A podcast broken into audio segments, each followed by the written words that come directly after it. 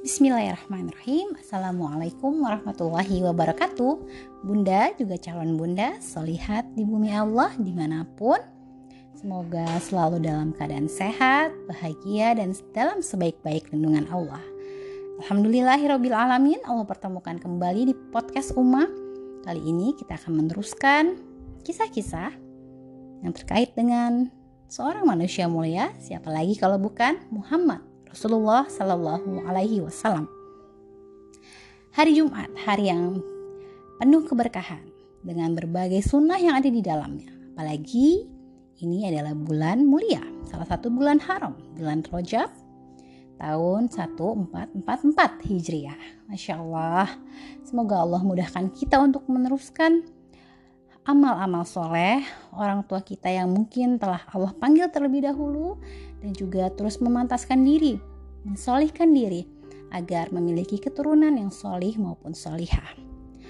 Kali ini Uma akan berkisah, tepatnya berkisah dan dikombinasikan dengan read aloud yang terkait dengan salah satu surat di Al-Quran, surat yang kita baca di setiap hari Jumat insya Allah yaitu surat Al-Kahfi.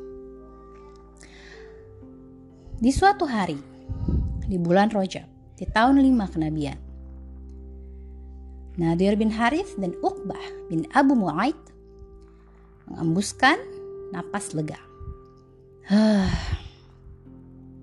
Kebun-kebun kurma di hadapan mereka menandakan mereka telah memasuki wilayah Yathrib. Para pemuka Quraisy telah mengutus mereka ke Yathrib dengan pesan, Bertanyalah kalian berdua kepada rabi-rabi Yahudi tentang Muhammad. Gambarkan sifat-sifatnya dan jelaskan ucapannya.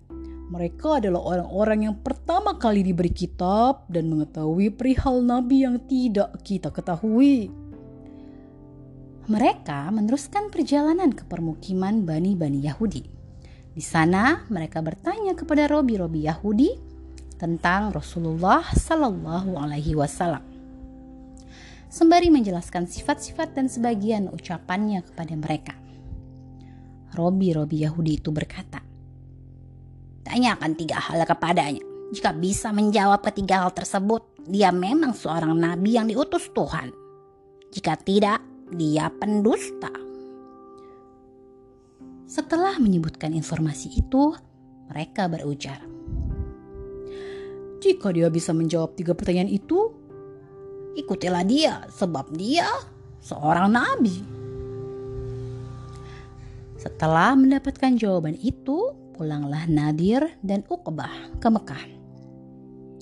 Para pemuka Quraisy pun menemui Rasulullah Shallallahu Alaihi Wasallam dan mengajukan pertanyaan kepada beliau.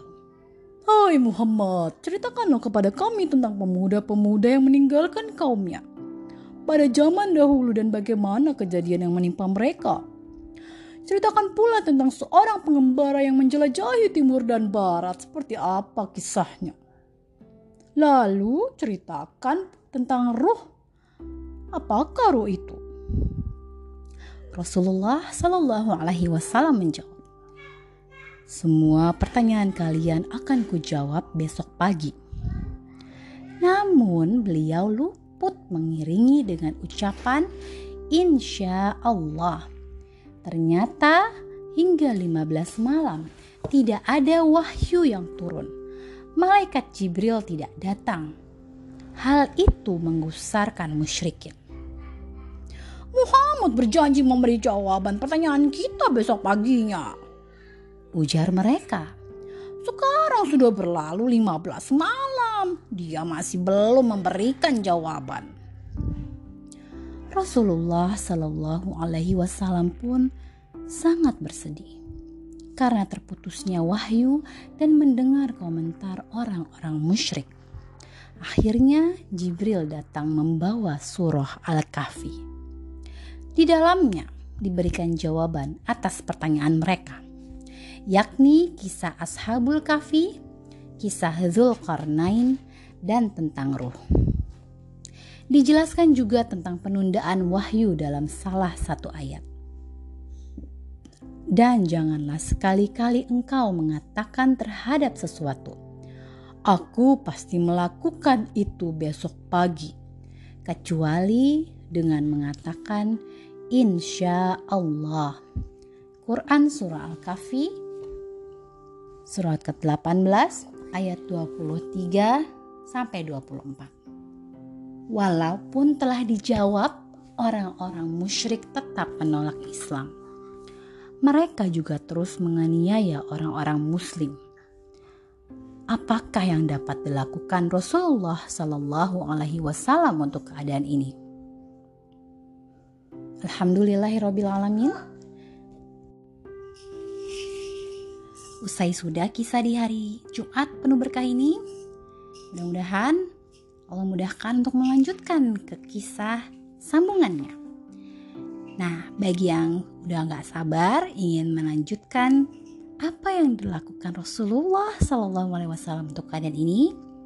Silakan buka buku Muhammad Teladan Sepanjang Zaman, jilid 5, kesabaran di halaman 10 sampai 11. Semoga Allah mudahkan segala urusannya.